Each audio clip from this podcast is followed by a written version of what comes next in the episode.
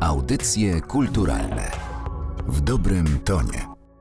Dzień dobry Państwu, Anna Karna. Zapraszam na kolejną rozmowę w audycjach kulturalnych. Dziś rozmawiać będziemy o jednym z najważniejszych polskich rzeźbiarzy XX wieku, światowej sławy artyście Igorze Mitoraju. Jego niezwykłe prace pokazano na 120 wystawach indywidualnych na całym świecie, a dziś można je oglądać m.in. w Paryżu, Rzymie, Mediolanie, Lozannie, Londynie, Krakowie, Warszawie, ale także w USA i Japonii. Właśnie ukazała się biografia artysty pod tytułem Igor Mitoraj Polak o włoskim sercu. W Studiu Narodowego Centrum Kultury pani Agnieszka Stabro, autorka książki. Dzień dobry. Dzień dobry, witam Państwa bardzo serdecznie. Do momentu wydania pani książki nie było w Polsce pełnej biografii artysty. Były różne, porozrzucane informacje. To naprawdę zadziwiające, bo przecież rozmawiamy o światowej sławy rzeźbiarzu, którego dzieła można podziwiać w różnych krajach, na różnych kontynentach, a jednak Polska nie upomniała się o swojego rzeźbiarza to wszystko prawda. Muszę też powiedzieć, że w ogóle pomysł napisania książki podsunął mi przyjaciel w takiej luźnej rozmowie, ponieważ e, wie, że w ogóle zajmuje się pisaniem biografii. I ja byłam na początku bardzo sceptyczna, bo ja byłam przekonana, że na pewno jakaś biografia jest. I pomyślałam sobie, no to jest niemożliwe, żeby o takim twórcy nie powstała książka, powieść, biografia, no cokolwiek. No ale zaczęłam to sprawdzać i okazało się, że jest kilka albumów, są jakieś nieliczne monografie, ale biografii takiej klasycznej nie ma. I to też mnie właśnie zachęciło do zajęcia się tematem i do spisania. I w miarę też odkrywania różnych materiałów, tych porozrzuconych, o których pani wspomniała, bardzo często były tam,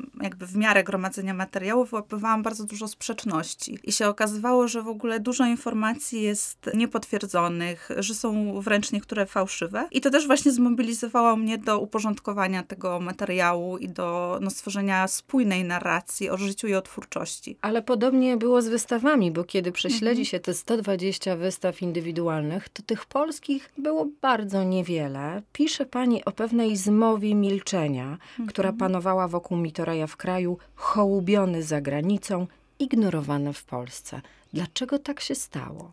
To jest pytanie, na które nie mam jeszcze jednoznacznej odpowiedzi i też bym chciała, żeby ta książka jakoś być może trochę odpowiedziała na to pytanie, czy w ogóle skłoniła do takiej refleksji. Wszyscy moi rozmówcy, głównie z Krakowa przyjaciele Igora, ale też osoby może nie bardzo bliskie, tylko gdzieś obserwujące po prostu jego karierę, zwracały na to uwagę. Ja myślę, że powodów może być kilka. Dużo osób mówiło o, no niestety, takiej polskiej zazdrości i troszkę zazdrości takiego sukcesu światowego i tego, że Igor został doceniony bardziej za granicą. Myślę, że też duże znaczenie miał fakt, że Igor Mitorew wcześniej z Polski wyjechał i cała ta kariera i największy moment kariery, wszystkie te wystawy były no, na zachodzie, a Igor Mitorew wyjechał w roku 68, więc też jakby dostęp wtedy do tego, co się działo poza Polską był utrudniony, więc być może też no, po prostu nie słyszało się w Polsce tak bardzo o Igorze. Kolejnym takim tropem, myślę, że wartym zastanowienia jest taka teza, którą znalazłam w jednym jednej właśnie z monografii, o tym, że Igor się odwoływał przede wszystkim do kultury antycznej i starożytnej, która jednak myślę, że we Włoszech czy we Francji, ale no przede wszystkim we Włoszech ten kontekst jest dużo bardziej czytelny. Jakby dla nas tak, mm, tak mi się wydaje, że ta kultura antyczna, w ogóle ten właśnie cały kontekst mitu, herosów jest troszkę mniej, mniej z tym obcowaliśmy niż właśnie no, kultura włoska, więc tam jakby to padło też na, myślę, dużo bardziej podatny grunt. To są takie najważniejsze powody. Tę historię zaczyna pani od początku, czyli od najmniej znanego okresu w życiu mhm. Igora Mitoraja, bo rzeczywiście, jeśli chodzi o dzieciństwo czy historię jego rodziców, niewiele do tej pory było wiadomo. Mhm. Niewiele było wiadomo i tak naprawdę niewiele wiadomo nadal. Ja oczywiście poszukiwania materiału i zbierania w ogóle informacji zaczęłam od rodziny. Jakby to były pierwsze osoby, do których się zwróciłam. Też w książce o tym piszę, więc to nie jest jakaś tajemnica, że rodzina tutaj no, nie chciała się wypowiadać i ja to też uszanowałam. Odtwarzałam tak naprawdę jego losy na podstawie tego, co wiadomo i tego, co też Igor Mitoraj trochę sam e, uchylił rąbka tajemnicy w takim wywiadzie Blask Kamienia. To był w zasadzie jedyny taki wywiad rzeka, którego on udzielił i tam tych informacji troszkę było. Igor Mitoraj urodził się w niemieckim mieście Odran, gdzie jego matka była wywieziona na roboty przymusowe i tam poznała ojca Igora Mitoraja, Georgesa. Niestety nie znamy jego nazwiska. Był to oficer francuski, który tam znajdował się w obozie jenieckim. Przez rok w tym Odran mm, Igor dorastał i potem uciekli do Drezna, skąd z tego Drezna w czasie bombardowania była kolejna e, ucieczka, kolejny etap w zasadzie takiej wojennej drogi i znaleźli się w rodzinnej miejscowości matki Igora w Grojcu. I tam matka wyszła za mąż za Czesława Mitoraja, stąd właśnie nazwisko Mitoraj i z tego Grojca jakby Igor wyruszył w dalszą drogę. Warto zaznaczyć, że Igor to jest imię, które Jerzy nadał sobie sam. W akcie chrztu jest wpisane imię właśnie Jerzy po ojcu najprawdopodobniej. No a Igor w 68 roku, jak wyjechał do Francji, zmienił na imię Igor. No tutaj też jakby możemy się zastanawiać dlaczego. Czy to była kwestia no troszkę odcięcia się może w końcu od tego ojca, którego nigdy nie poznał, która była taką zagadkową figurą w jego życiu. No też na pewno imię Igor po prostu łatwiej jest wymówić na zachodzie niż Jerzy no, był dzieckiem nieznanego ojca, prawda, gdzie na wsi jego matka też przez to nie miała łatwego życia i y, spotykała się z ostracyzmem otoczenia. Wydaje mi się, że to dzieciństwo y, no, było ciężkie, było trudne i te przeżycia wojenne w nim zostały, ale myślę, że było też, było częściowo takim dzieciństwem na wsi jednak. Był w tym element takiej jednak beztroski i takiego dzieciństwa, które kojarzymy z jakąś idyllą biologiczne podobieństwo, o czym pani pisze, do ojca go uwierało. -hmm. Jako młody człowiek stanął nawet pod drzwiami jego paryskiego mieszkania, ale nie zadzwonił. Może podświadomie wybrałem tajemnicę, która już na zawsze okryła osobę mojego ojca. Może dlatego, że najpiękniejsze są niespełnione marzenia. Może śniłem o osobie, która nie istniała. Czy poprzez sztukę Igor Mitoraj jakoś przepracowywał ten mhm. brak ojca w swoim życiu. Myślę, że tak. Motyw zabandażowanej głowy, która się bardzo często pojawia. Właśnie po tym, jak zgłębiłam właśnie jego życiorys i te wszystkie szczegóły, te zabandażowane głowy, które się często pojawiają, no być może to jest właśnie e, figura tego ojca, e, którego nigdy nie poznał. Miał okazję, ale tego nie zrobił. Już pewnie był na innym etapie życia i zmienił imię. To już było trochę poza nim. Myślę, że w ogóle ta tajemnica, o której Igor często też mówił w wywiadach, że w ogóle sztuka dla niego jest tajemnicą, i jest takim szukaniem drogi tak naprawdę do, do tej tajemnicy, myślę, że jest to przepracowywanie tego braku. Skończył liceum i chciał zostać aktorem, ale mhm. łódzka filmówka go nie chciała. Tak, łódzka filmówka go nie chciała. Nie chciała go dwa razy, z tego co y, udało mi się dowiedzieć. Udało mi się też dowiedzieć, być może jest to anegdota, ale spotkałam się z taką informacją, że Igor poległ na śpiewie. Igor w ogóle był zafascynowany filmem i też wspominał o tym często, bo jest to też wątek, który potem przepracowywał gdzieś w twórczości. Takie kadry, okienka, które się pojawiają w jego rzeźbach, można interpretować jako właśnie kadry z filmów. Miał też to szczęście wiele lat później, kiedy już osiadł we Włoszech, spotkać się z Fellinim i też tą rozmowę bardzo często wspominał jako taką, no bardzo budującą też dla niego osobiście. Więc ten film, no myślę, że za nim podążał jednak, mimo tego, że się na filmówkę nie dostał. Ale do dostał się na Akademię Sztuk Pięknych, gdzie studiował między innymi pod e, okiem Tadeusza Kantora. Jaki ślad w Mitoraju mhm. zostawia Kantor? Myślę, że zostawia bardzo dużo śladów. Od tego, że Kantor wyznaczył mu drogę na zachód. On był tą osobą, która mu powiedziała wprost, że tutaj e, jego wielkość przerasta możliwości, które wtedy Polska była w stanie mu zaoferować, ale dał mu bardzo dużo, w bardzo wielu innych płaszczyznach na niego wpłynął. Przede wszystkim to pojęcie piękna. To ja myślę, że to jest jednak coś, co Igor wyniósł właśnie za SP od Kantora, czyli piękne jest to, co tak naprawdę nie jest piękne, prawda? Nie ideał, jakieś nie wyszukane formy, tylko y, piękno to jest jakieś pęknięcie, to jest właśnie brak, to jest coś, co wywołuje emocje, melancholię, może nawet smutek. I ja mm, też myślę, że Kantor w pewnym sensie mu zastąpił ojca. Mieli bardzo dużo wspólnego, no różniło ich oczywiście y, pokolenie, natomiast wiemy, że Kantor też miał przeżycia związane z wojną. Przede wszystkim Kantor się też wychowywał bez ojca, więc jakby tutaj te, cały właśnie kontekst wojenny był dla nich wspólny. Oboje się wychowywali na prowincji, o czym Kantor też bardzo dużo pisał. Myślę, że był właśnie tym takim męskim wzorem i no, zapełnił po prostu tą pustkę. W życiu Igora. Czy wyjazd z Polski w 1968 roku był dla niego łatwy? Pozostawiał przecież za sobą trudne dzieciństwo, trudną młodość, mhm. tęsknotę za ojcem. Myślę, że był i łatwy, i trudny zarazem. Zresztą takie chyba wszystko w jego życiu jakoś to się tak mieszało. Na pewno był trudny ze względu na to, o czym pani wspomniała, że jednak zostawił tutaj matkę. Przede wszystkim, bo z matką był najbardziej związany emocjonalnie. No zostawił jednak ojczyznę i też początki w Paryżu no nie były takie proste, bo bardzo dużo pracował fizycznie. W zasadzie to był taki no, trochę los polskiego emigranta, inteligenta, tak? Jakby przyjechał w zasadzie bez niczego, imał się prac fizycznych i zanim doszło do tej pierwszej wystawy, potem drugiej, która była wielkim sukcesem i mu otworzyła drzwi do, do dalszej kariery, to jednak no, wiódł takie bardzo proste życie, pełne fizycznej pracy i trudu, więc myślę, że ten wyjazd był ciężki, ale też zostawił ze sobą to, co też najtrudniejsze, prawda? Z jednej strony no, zostawił matkę, ale te wszystkie przeżycia, które miał, zostawił ze sobą i mógł tak naprawdę zacząć e, na nowo. Mógł się zbudować na nowo, zbudować swoją tożsamość na nowo. Który moment e, we Francji odmienia mhm. jego życie? We Francji były dwie bardzo ważne wystawy. Jedna w galerii La Une, a druga w galerii Art Crucial. Ta druga galeria była prowadzona przez bratanka Mitterranda, więc to był mm, taki bardzo dobry zbieg okoliczności i ta druga właśnie wystawa otworzyła mu drzwi do, do naprawdę już międzynarodowej kariery i też zawiodła go do Włoch. Na fali paryskiego sukcesu dostaje swoją pracownię w legendarnej Bateau Lavoie mhm. na Montmartre. Co to było za miejsce?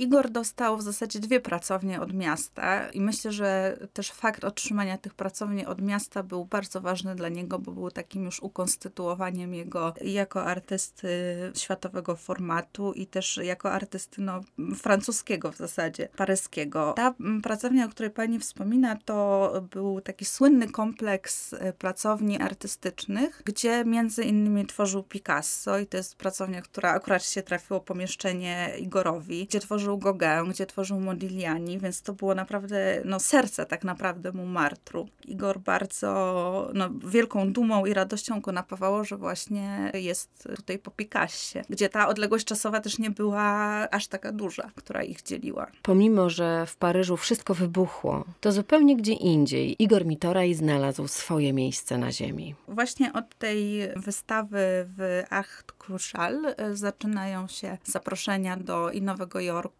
i w zasadzie do wszystkich stolic europejskich, ale też e, po tej wystawie Igor dostaje zamówienie na rzeźby już takiego formatu, z którego go znamy i z którym jest najbardziej kojarzony. I okazuje się, że takie rzeźby jest w stanie wykonać, stworzyć w zasadzie tylko w odlewniach w mieście Pietrasanta. To jest taka mała miejscowość położona między Pizą a Florencją. I Igor początkowo tam jeździ jakby zawodowo, bywa tam, natomiast przychodzi taki moment, kiedy stwierdza, że to jest właśnie jego miejsce na ziemi i w 85 roku tam już kupuje dom z takim przeznaczeniem e, zostania tam na stałe i tam też jest pochowany. Mieszka tam, gdzie żył i tworzył Michał Anioł. Tak, to jest e, kolejna postać, z którą można bardzo wiele podobieństw między właśnie Mitorajem a Michałem Aniołem znaleźć. I te ślady w ogóle Michała Anioła tam rzeczywiście są wszędzie, e, począwszy od y, takich artefaktów, zabytków, które po sobie zostawił, po nawet bar, który nosi nazwę Michała Anioła. Więc rzeczywiście jest tam obecny. No też może jako ciekawostka, Michał Anioł bardzo często zostawiał w rzeźbach takie autoportrety. Dużo elementów z własnej fizjonomii przymycał do rzeźb. I tutaj Igor troszkę się wzorował i na przykład usta w rzeźbach to są e, właśnie usta artysty tak naprawdę. Oczywiście cały stosunek do kamienia, do marmuru, który tych artystów łączył. Więc podobieństw jest dużo i można też powiedzieć, że no Igor tak naprawdę podążył śladami Michała Anioła. W Pietrasanta do dziś stoi dom Igora Mitoraja. Do dziś można oglądać tam jego rzeźby. Mhm. Kim stał się dla tego miejsca? Honorowym obywatelem Pietra Santa i myślę, że to bardzo dużo mówi o stosunku mieszkańców i w ogóle też władz miasta. Do dzisiaj jest osobą e, znaną, rozpoznawalną. W trakcie też zbierania materiałów do tej książki właśnie to słowo Igor Mitoraj było takim słowem kluczem, które w zasadzie otwierało wszystkie drzwi i, i się spotykało no, z wielkim uznaniem, z ciepłem. Każdy chciał pomóc. W Urzędzie Miasta chcieliśmy obejrzeć freski, mimo że to jakby nie była godzina w ogóle otwarcia, no wystarczyło powiedzieć w jakim celu, to nagle się wszystko okazywało możliwe i Igor jest tam pochowany w Pietrasanta. Po śmierci Igora została tam ogłoszona trzydniowa żałoba, która w zasadzie no nie jest dla obcokrajowców. Takie rzeczy się nie zdarzają. Myślę, że on był po prostu traktowany jak swój. Zresztą jedna z osób, z którą rozmawiałam właśnie we Włoszech, powiedziała takie zdanie, że przestał być Polakiem we Włoszech, tylko po prostu osobą stamtąd, która czasami wyjeżdżała do Polski, opuszczała to miejsce, ale był traktowany już y, jako osoba jak najbardziej z, z Pietrasanta. Co miał na myśli, mówiąc, w rzeźbach ktoś mieszka,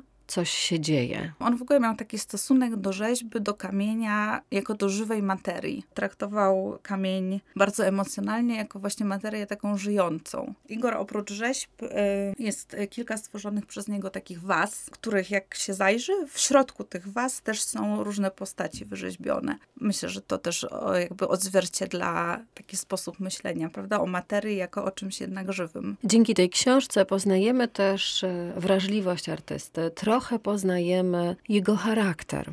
Jakim mm -hmm. wydaje się pani człowiekiem Igor Mitoraj? Trochę był człowiekiem paradoksu i taki portret też się wyłania z rozmów, które przeprowadziłam z przyjaciółmi. Miał troszkę dwie twarze, bo w takich publicznych e, sytuacjach był raczej osobą właśnie wycofaną, nieśmiałą. Mm, to był człowiek, który raczej gdzieś ustępował, wycofywał się, wolał na pewno słuchać niż mówić. Natomiast w sytuacjach prywatnych to był zupełnie inny człowiek, bardzo rozmowny, wylewny. Miał z tego, co też udało mi się tutaj usłyszeć, ustalić, miał bardzo ironiczne poczucie humoru. Był taką osobą bardzo sarkastyczną, niezłośliwą, bardzo ironiczną. Lubił żarty, lubił dowcipy, ale właśnie o ile to było w gronie osób zaufanych, przyjaciół, które dobrze znał, które darzył zaufaniem. Pisze pani o tym, że los bardzo często Igora Mitoraja traktował okrutnie, mhm. ale też dał mu szansę. Igor Mitoraj wykorzystał tę swoją szansę absolutnie w stu procentach w stu, w nawet więcej niż stu procentach i myślę, że też e, życie mu trochę rekompensowało te trudy. Ten początek, dzieciństwo, młodość, jakby ten początkowy okres Paryża rzeczywiście był bardzo ciężki, ale potem chyba gdzieś to zostało zrekompensowane i ten okres e, już włoski to był takim okresem, w którym też już nie musiał niczego udowadniać. Po prostu mógł żyć pełnią życia bez konieczności udowadniania światu, sobie, innym, tego, że ma talent, że, że jego sztuka jest wartościowa. Ta książka kończy się jednak dosyć gorzko momentem e, śmierci i pogrzebu Igora Mitoraja, gdzie zabrakło oficjalnej delegacji polskiej. Byli przyjaciele, kilka osób z Polski dosłownie. Czy dziś ten wielki artysta zajmuje należne mu miejsce w polskiej świadomości? Myślę, że jeszcze nie. Mam nadzieję, że ta książka przyczyni się do odzyskiwania tak naprawdę tego miejsca i do powrócenia Igora tutaj do nas. Rzeczywiście na pogrzebie e, zabrakło oficjalnej delegacji delegacji z relacji, do których dotarłam, były właśnie tłumy mieszkańców Pietrasanta i też okolic. Byli przedstawiciele władz włoskich, władz miasteczka, prawda, też regionu. Ta dysproporcja była widoczna według osób, które w tym pogrzebie uczestniczyły. Mam nadzieję, że to się zmieni i że pomału będziemy po prostu odzyskiwać Igora Mitoraja dla Polski. On sam czuł się niedoceniony przez Polskę? Rzadko o tym mówił, bo Igor raczej był osobą skrytą. Nie był na pewno osobą, która by się żaliła która głośno by jakby upominała się też o swoje, czy, czy wypowiadała swoje żale, ale myślę, że tak, zwłaszcza, że ta dysproporcja między uznaniem poza Polską, a w Polsce no, była bardzo duża. W 2024 roku minie dziesiąta rocznica śmierci artysty. Mhm.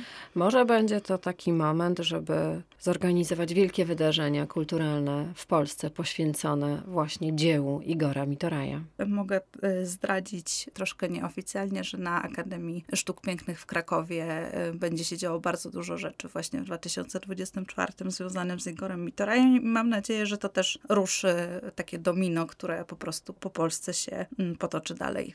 Igor Mitoraj, Polak o włoskim sercu. Bardzo Państwu polecamy pierwszą biografię artysty. Gościem audycji kulturalnych była autorka książki pani Agnieszka Stabro. Bardzo dziękuję za rozmowę. Dziękuję również. Audycje kulturalne w dobrym tonie.